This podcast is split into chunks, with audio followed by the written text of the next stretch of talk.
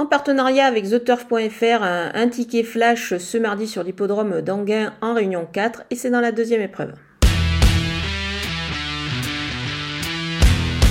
Je vais partir des deux représentantes de Jean-Pierre Barjon, euh, c'est-à-dire euh, le numéro 4 Juliette Papa Bravo qui est tout simplement invaincue en trois sorties et le numéro 3 euh, Jalna de Touchivon qui reste sur une belle victoire ici sur ce parcours en 1-14-9.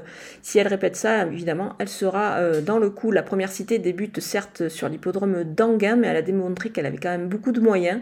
Donc on va prendre en base ces deux pouliches pour un champ total au trio à 50% et on glisse toutes les autres derrière.